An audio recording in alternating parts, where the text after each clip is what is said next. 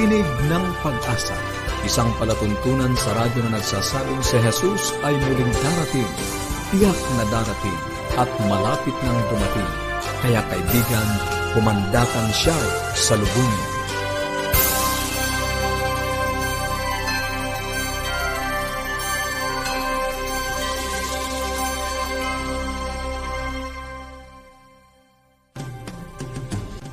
Maligaya at puno ng pag-asa ang pakikinig muli mga kaibigan. Kami ang inyong mga lingkod, Pastor Ner Caranza. At Melo Anademong.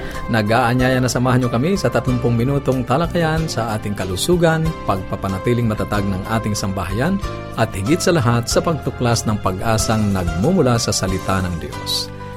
Binabati po natin ang ating mga tagapakinig. Ano, saan man po kayo naroroon, nawa po ang pagpapala at pag-iingat ng ating Panginoong Diyos ang patuloy ninyong maranasan. Ayan, isang linggo na naman po tayong susuong sa ating pong uh, pagtatrabaho, paglalakbay, pagbibiyahe. Ingat-ingat po tayo kasi nagpapatuloy pa rin ang uh, karamdamang dulot ng COVID-19. Ingat po tayo alalahanin ang paghuhugas ng kamay, pagsusuot ng face mask. Yes po. Nice po namin magpadala sa inyo ng mga aklat, mga aralin sa Biblia. Ano po, kung meron kayong mga katanungan o anuman po ang gusto ninyong iparating sa amin. Maaari po kayong tumawag o i-text po ang inyong kompletong pangalan at address. Sa Globe, 0917-1742-777. 0917-1742-777. At sa Smart, 0968 8536 0968 0968-8536-607. Meron din po tayong toll-free number. Ano mga kaibigan, sa ibang bansa o sa probinsya, pwede po kayong tumawag ng libre sa 1-800-132-20196. Pwede rin po kayo magpadala ng mensahe sa ating Facebook page. I-like nyo po at i-share facebook.com forward slash AWR Luzon, Philippines. At mag-send kayo ng email, ano po, sa connect at adventist.ph. Sa mga magpapadala po ng pangalan, isama nyo po ang kompletong address para madali po naming maipadala ang mga aklat at aralin sa Biblia na aming ipinamimigay. Sa ating gabay sa kalusugan ay ipagpapatuloy pa rin natin ang pagtalakay o pagbaybay sa salitang New Start – at dudugtungan ni Melo ang mahalagang uh, prinsipyong ito ng kalusugan, ang pamamahinga. Sa atin namang pag-aaral ng Biblia, makakasama pa rin natin si Pastor Abraham del Rosario sa ikalawang bahagi ng pagtalakay sa ang Israel sa propesiya. Ngayon ay hilingan natin si Melon ay pagpatuloy ang kanyang uh, bahagi sa gabay sa kalusugan. So, yan po mga kapatid, dugtungan natin, ano, ano pa bang negatibong epekto ng kawalan ng tulog? So, bukod sa sakit sa puso, syempre yung sobrang timbang o obesity. Paano ba yung nangyayari? Eh, syempre po, kung kulang tayo sa tulog, para masuplayan, ano, yung kailangan nating energy sa ating paggawa, sa maghapon, ayan, syempre matamlay tayo yan. Pero parang igisingin yung ating katawan, anong nangyayari? Kakain tayo ng kakain. At alam niyo po ba ng obesity, pwede itong mag ambag in the long run ano po sa panganib sa pagkakaroon ng cancer. Isa pa pong mahalagang nais nating banggitin ay may kinalaman sa stress insomnia. Meron pong ilan na hindi makapagpahinga dahil umaandar yung kanilang isipan. Marami pa po silang mga iniisip. Hmm, kahit nakapikit na, no? Yes, ang hirap. Nakapikit na, yes, nandun pa rin. Buhay na buhay ang diwa. Ang hirap. Hmm, ano? Kung ano-anong isipin. Hmm. Isipin paano kikita ng pera, paano pagkakasyahin ang budget, takot tungkol sa COVID-19, at kung ano-ano-ano pa po. Ang tawag dito ay stress insomnia. Mm. Ang response po kasi ng katawan kapag may stress, yung adrenal glands natin, nag-iipon to ng cortisol. Ito po yung tinatawag nating stress hormone. Mm-hmm. Yung stress hormone, ito po ay mahalaga sapagkat binibigyan niya ng kakayanan ano yung katawan natin na tumugon sa stress. Halimbawa po ay may aksidente sa bahay natin o may biglang may oh, may earth, sunog, 'di ba? Pag may sunog, Ayan, ang, yes, ang bibigat nabubuhat, no? Yes, ang bibigat nabubuhat, ang mm. bilis. Naisip agad natin kung ano yung mahalagang kailangan natin bu- buhatin. Ang tumutulong po diyan ay ano, yung ating stress hormones. Ang ano? problema kung palagian. Yes, Pastor Nel Kasi ang katawan natin, alam niyo ba mga kaibigan, ay talagang dinisign ng Panginoon na sa gabi, mas mababa yung stress hormones. Kumbaga, bumabalik siya sa normal. Sa araw, mas masigla ito. Kasi syempre, mas marami tayong activities, mas maraming mga pangyayari. Ano. Pero, ang nangyayari, Pastor, kapag uh, minsan, ito paggabi ay aktibong-aktibo, ano, kaya dahil sa mga kung ano-ano ngang isipin, aktibong-aktibo, kaya hindi tayo makapagpahinga. Mm-hmm. Sa halip na bumalik siya sa normal na level, ano, at sa gabi, ay yun nga, mabawasan yung level sa gabi, para sa low stress sleeping, hindi. At ang labis pong cortisol ay maaaring maging sanhi, kaya nga hindi tayo uh, makapag-relax. So, paano natin ito pabababain? Ayan, ano? ayan magandang uh, tanong. Paano tanong. pabababain? Sige. Una, syempre yung nakakatulong po yung mag-pause ka minsan yung mapayapang sandali. Actually, babanggitin ko maya-maya, hindi lang po pagtulog eh, yung pagpapahinga din. Ano po? Minsan pag sinabing pagpapahinga, kung halimbawa sa maghapon nakaharap ka sa computer, ang pahinga, maaaring i-exert, mag-exercise ka naman. Yung pause from your trabaho, regular na trabaho o regular na gawain. Maaring magkaroon ka ng moment, mapayapang sandali, maaring huminga ka ng malalim, na sariwang hangin. Ayan yung iba po nakakapag-ehersisyo. Ito pastor nakakapagpa-regulate ano mm. nung stress, anong stress hormones or yung cortisol sa katawan natin. At uh, kapag hindi po natin ito na-regulate, pwede itong humantong sa mas mapipinsalang karamdaman. Kasama na dyan yung, syempre, depression. Kasi nga ba naman, kulang ka rin sa tulog. Uh, kasama na dyan minsan yung diabetes. Kasi nga, di ba, kakain ka ng kakain. So, nakaka alam niyo yun, nagsasama-sama na po sila at mataas na presyon ng dugo, problemado ka, lito ka, the following day, lito ka, minsan masyado kang emotional at minsan po dahil sa sobrang kapaguran, yung pagpapakamatay, depression, over fatigue na naghalo-halo na, Pastor. Ang daming mga negatibong epekto pag kulang sa tulog talaga, ano, Melo. So, itutuloy Tama siguro natin sa susunod, Melo. Oh. oh, okay. Maganda ba? Bagitin pa sana natin yung burnout pero wala mm-hmm. na tayong panahon, ano, mga kaibigan. So yan lang po muna para sa ating gabay sa kalusugan. Bukas po muli, huwag kayong mawawala. Ipagpapatuloy natin ang pagtalakay sa gabay sa kalusugan sa paksang rest o pamamahinga na isinasangkot nga ang pagtulog. Ano. Ngayon ay nais naming uh, ipagkalob sa inyo ang isang magandang awitin para po naman tayo ay ma-relax. Ang awit na inawit ni Annalisa Ente, Panalangin ko.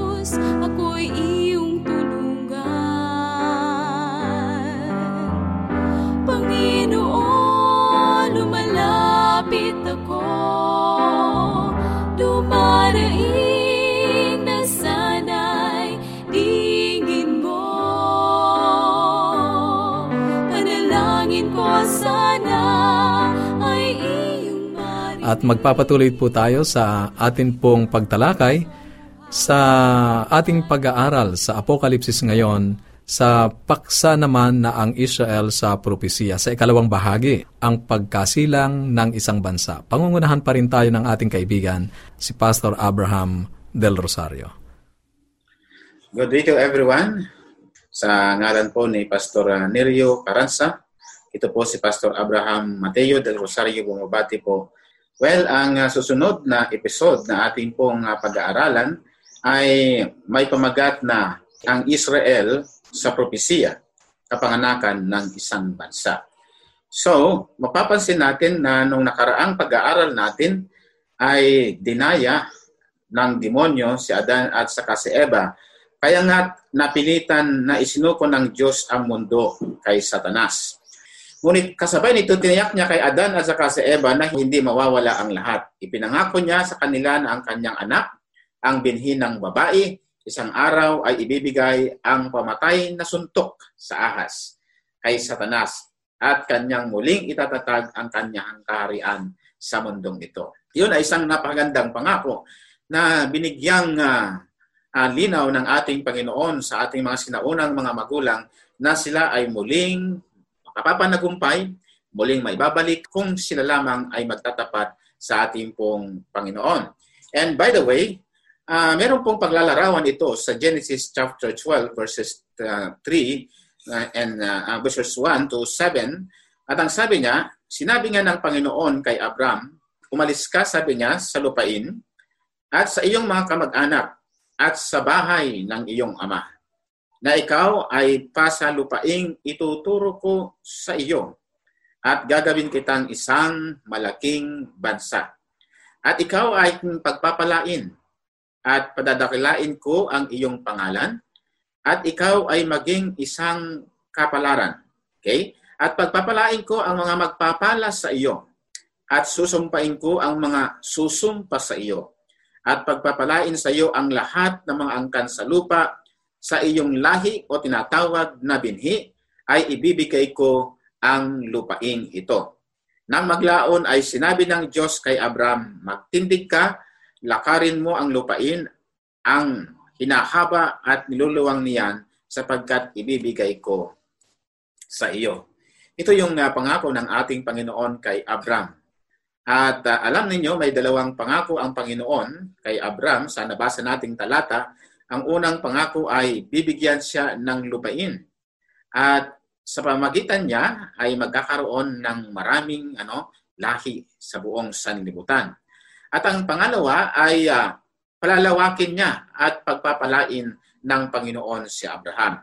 So, yun ang ipinangako ng ating Panginoong Diyos. Subalit may problema, si Abraham ay wala siyang binhi o tinatawag na wala siyang sariling anak sapagkat mag-iisang daang taon na ang kanyang asawa ay hindi pa uh, uh, nagkakaroon ng paglilihi o pagdadalang tao kung kaya't para tila bagang nawala ang kanyang Di man nawala siya ng kanyang pananampalataya sa Diyos, ngunit tila bagang hindi pa natutupad ang pangako ng Panginoon.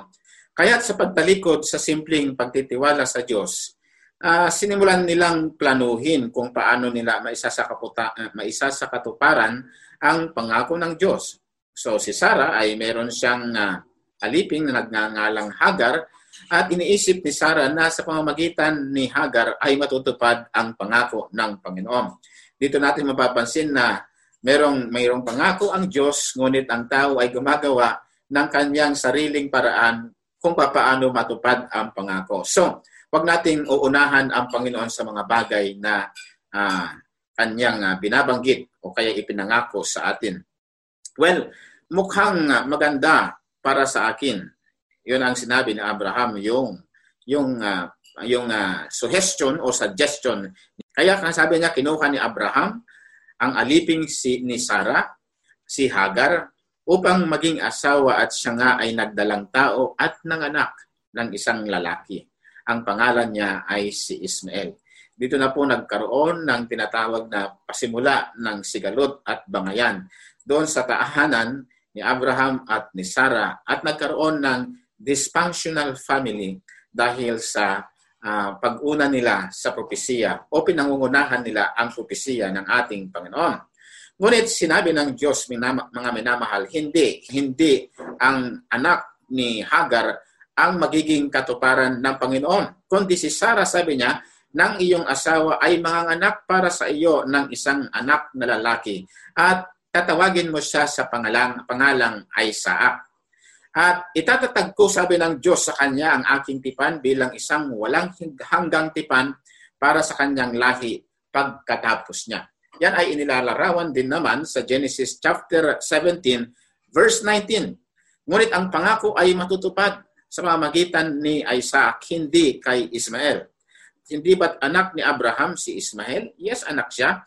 Walang alinlangan, ngunit ang pangako ay tutuparin sa pamamagitan ni Isaac. Bagamat Si Ismael ay panganay na anak ni Abraham pero hindi siya ang ipinangako at hindi kabilang ha, sa pangako ng ating Panginoon. Uh, ang tanong ngayon ay, bakit si Ismael ay hindi kasama sa pangako ng Diyos kay Abraham at sa kanyang bihi sa mga pagpapala at gayon din sa pagbibigay niya ng mga lupain? Uh, merong binabanggit doon sa Galatia chapter 4 verse 30, pinapaliwanag yon ng maputi. Kung ang tanging kailangan upang manahin ang lupain ay maging binhi ni Abraham, ay dapat ay si Ismael ay kabilang, di ba? Kasi galing naman sa kanyang katawan, ano? At kinakailangan talagang maging kabahagi siya sa pangako. Pero bakit hindi siya? Siya ang panganay na, na lalaki. Naalala mo ba yung kakaibang talata sa bagong tipan na nagsasabing si Abraham ay may binhi o descendants na hindi niya talaga mga anak?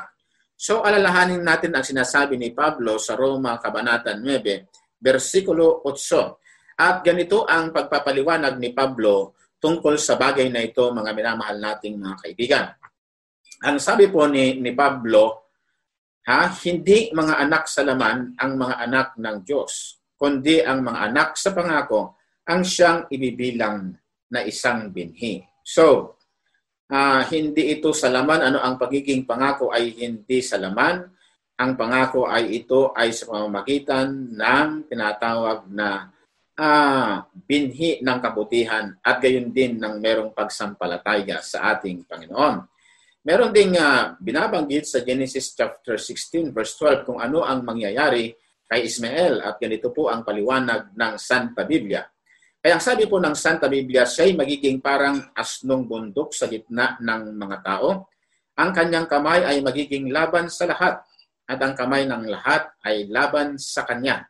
At siya ay tatahan sa harap ng lahat ng niyang mga kapatid.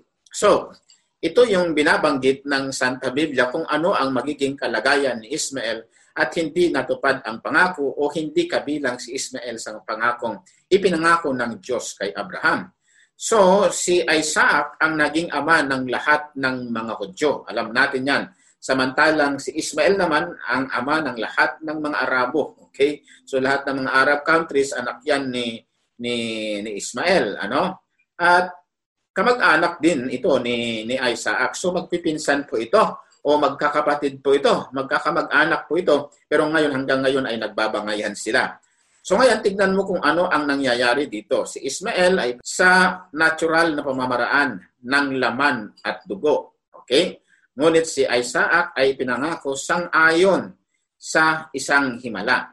Sa ibang balita, mapapansin natin na si Ismael ay naging simbolo ng kaligtasan sa pamamagitan ng mga gawa. Samantalang si si Isaac ay simbolo ng kaligtasan sa pamamagitan ng pananampalataya kasi ang kaligtasan ay hindi sa pamamagitan ng gawa, ito ay sa pamamagitan po ng pananampalataya. Kaya, kaya ang tuparin ng Diyos ang kanyang pangako sa kanyang sariling paraan. Si Ismael ay nabubuhay sa na may pagkikipag-alit sa kanyang mga kapatid, parating galit, parating naninibugho. At kung titignan natin hanggang ngayon ay nakikita nating si Ismael at Isaac ay patuloy na naglalaban ang Israel at ang mga Arab countries. So, tuwing makikita natin mga minamahal ko, ang mga bomba at missiles na bumabag, bumabagsak sa gitnang silangan, ang mga iyon ay paalala sa atin na dapat ay magtiwala tayo sa Diyos. at hayaan nating gumawa ang Diyos sa kanyang sariling pamamaraan. So long time enemies ang dalawang lahing ito, no? Ang mga Ismailites, ang mga Arab countries at ang Israel, ano? Ang mga Jew. Na hanggang ngayon sa modernong kapanahunan natin ay hindi pa natapos ang kanilang mga alitan. At dito ay lumitaw ang ISIS na resulta ng paglalaban sa pagitan ni ni Isaac at ni Ismael papansin natin na natagpaon natin ang parehong kalagayan ng pakasalan din ni Isaac si Rebecca. Okay, naulit yung pangyayari sa pagitan ni ni Jacob at sa pagitan ni Esau. At talagang matagal na alitan hanggang ngayon ay patuloy na nagkakaalit ang mga anak ni Jacob at gayon din ang anak ni Esau. Kasi nung uh, alam natin ang kwento na si Esau ay kanyang ibinenta ang kanyang birthright kay Jacob. At nawala sa kanya ang pagiging panganay dahil wala siyang pagpapahalaga sa mga bagay na ibinigay ng Diyos sa kanya. So, ang ipinangakong binhi ay nagpatuloy kay Jacob na tumakas mula kay Esau na pinagbantaan din niya ang kanyang kapatid na patayin. Ito'y mababasa ninyo sa Genesis chapter 27 verse 41. At pagkatapos na mapangasawa si Rachel, habang siya ay pabalik sa kanyang bayan ay nakatagpo niya ang isang gabi ang ating Panginoong Diyos malapit sa ilog ng habok. Inakala niyang nakikipagbuno siya kay Isaw at ito ang naging dahilan na magdamagang pakikipagbuno ni Jacob sa ating Panginoon hanggang makilala niya na hindi pangkaraniwang tao ang kanyang nakarisling sa gabing yaon kundi pala ang ating Panginoon. Kaya nga nung magdalim, magdumaling, uh, magmadaling araw na, ay mapapansin natin mga minamahal na ayaw bumitaw si Jacob. Hanggat sabi niya ay hindi kita pakakawalan kung hindi mo ako pagpapalain. Meron pong paliwanag ang Biblia tungkol sa bagay na ito sa Genesis chapter 32 verses 26 to 28 na ganito ang pagkakabanggit ng Santa Biblia mga minamahal ko. At pagkatapos sabi niya ay sinabi ng lalaki, ang iyong pangalan ay hindi na tatawaging Hakub, ngunit Israel sapagkat ikaw ay nakipagpunyagi sa Diyos at sa mga mata at ikaw ay nagwagi. Alam natin na ang pangalang Hakub ay mandarambong, magnanakaw, mga Ngunit nung nakatagpo niya ang ating Panginoong Hesus, mga minamahal, lahat ng mga bagay ay nagbago sa kanyang buhay. Naranasan din niya kung paano niya dinaya ang kanyang kapatid, kung paano niya dinaya ang kanyang ama sa magitan ng panlilingang niya sa kanyang ama at doon sa kanyang biyanan ay nakaranas siya ng bunga ng kanyang pagkakasala sa loob ng dalawampung taon. At ngayon ay nakilala niya ang kanyang Panginoon kasi natakot siya na baka siya ay papatayin ni, ni Isaw na kanyang kapatid habang pauwi siya sa kanilang sariling lupain. At dito mapapansin natin na kapag tayo ay nakikipagbuno, ano, nakikipagpunyagi na hindi natin binibitawan ang mga pangako ng Panginoon. Hindi natin binibitawan ang ating Panginoong Yesus. Magkakaroon tayo ng tinatawag na panibagong kapayapaan, panibagong sigla, at ibabalik ng ating Panginoong Diyos ang lahat ng mga bagay na nawala, maging ang ating espiritual na pagbabago sa buhay, ay tutulungan tayo ng ating Panginoon na makatayo. Isang bagay na napakahalaga ito sa ating pamumuhay kristyano. Ngayon, pagkatapos ng pakikipagbuno, ano, si Jacob ay binigyan ng bagong pangalan. Hindi na Jacob, hindi na Mangdarambong, kundi isang pangalang Israel. Ang ibig sabihin ay bayan ng Diyos, anak ng Diyos na siyang tagapagdala ng liwanag sa kanyang sanlibutan nung kanyang kapanahunan. Well, ang Israel ay ang bagong pangalan ibinigay mismo ng Diyos kay Jacob. Simbolo ng isang bagong karanasang espiritual. Isang pangalan na hindi na hindi nababasa sa labas o maging sa loob ng Biblia, iyon ay isang pangalan na nagmula sa isang tao lamang ay may napakalalim na espiritual na kahulugan mula sa simula. Nais ng Diyos din na ikaw maging Israel sa espiritual. Ano? Tayong lahat ay magiging Israel sa espiritual kung tayo ay masunurin, kumakapit tayo sa pangako ng ating pong Panginoon. Ang salitang Israel sa katotohanan ay kombinasyon ng dalawang uh, Hebrew na salitang Yesya. Ang ibig sabihin ay pinasyahan o pinangunahan. Eh, sa English, ang ibig sabihin nito ay to be ruled. Or yung L, ang ibig sabihin ay Diyos. So, Kaya nga ang pangalang Israel ay tunay na nangangahulugang mga pinangunahan ng Diyos. So, pwede ka rin na maging Israel kung pinapahintulot mo na ikaw ay pangunahan ng ating Panginoong Diyos, mga minamahal kong mga kaibigan. Kaya nga isinusulong ng Diyos ang kanyang kaharian sa mundong ito sa pamagitan ng isang bayan na pinamamahalaan niya. Kaya isang bayang nagtitiwala sa kanya na sapat na mahalin siya at sundin ang kanyang mga salita at bawat uh, isipin nila. Kaya nga po, isipin ito na mabuti. Sa tuwing maririnig mo ang pangalang Israel sa radyo o sa balita sa TV o kaya sa pagbabasa mo ng banal na kasulatan, mga minamahal ko, ay kailangan nating uh, alalahanin na tayo ay isang bayang pinangungunahan ng ating Panginoon sa magitan ng kanyang biyaya at pagpapala sa atin. Ngayon ay mayroon tayong uh, amang si Abraham, meron tayong amang si Isaac, meron tayong amang si Jacob, at lahat ay nasa linya kung saan ang binhi ng babae ay tiyak na darating upang itatag ng Diyos ang kanyang kaharian dito sa sanlibutan. Nakita natin sa ating pag-aaral kung paano napakabuti ang ating Panginoon na pumili siya ng isang binhi, hindi sa laman, kundi sa mamagitan ng pangako isang binhi na nagdadala at iniingatan ang pamamahala ng Diyos at kanilang isinasakabuhayan ang mga kautosan ng Diyos at gayon din ang patutuo ng ating Panginoong Yesus. Tayo po ay manalangin, dakila naming Panginoon, salamat po sa pagkakataon ito na nakapakinig po ang aming mga viewers. Patuloy po, Panginoon, na pagpalain sila, ingatan sila, na mailayo sa COVID-19 at mga siwa nawa sa puso nila ang isang napakagandang uh, pamamatnubay ng iyong mga anghel. Sumibol ang katotohanan na sila'y magiging binhi ng pangako at ang pananampalataya ni Jesus ay aming susundan upang hindi kami magkamali sa aming buhay at pananampalataya. Salamat po sa inyong katugunan. Dinadalangin namin ito sa pangalan ng ating Panginoon. Maraming salamat. Good day. God bless. Ayan po, medyo mahabang ating naging pag-aaral. Abangan nyo po ang kasunod niyan bukas. Ano? Kung meron po kayong mga katanungan o nais ninyong mas mapalalim pang pag-aaral sa banal na kasulatan or gusto po ninyong makatanggap ng mga aklat, aralin sa Biblia na ating ipinamimigay, tumawag lang po o i-text, i-text ano po ang, ang inyong mga kompletong mm, pangalan, yes pastor, at address. Sa Globe, 0917 1742 777 0917-1742-777 at sa Smart 0968-8536-607 0968-8536-607 At sa ating pansamantalang paghiwa-hiwalay, baunin natin ang salita ng ating Panginoong Diyos sa Apokalipsis, Kabanatang 22, Talatang 20. Ang nagpapatotoo sa mga bagay na ito ay nagsasabi, Oo, darating ako. At habang inaantay natin ang kanyang pagdating, panghawakan natin ang kanyang salita sa Isaiah 59.1. Narito ang kamay ng Panginoon na hindi maikli, na di makapagliligtas, ni hindi mahina ang kanyang pandinig, na ito'y hindi makaririnig.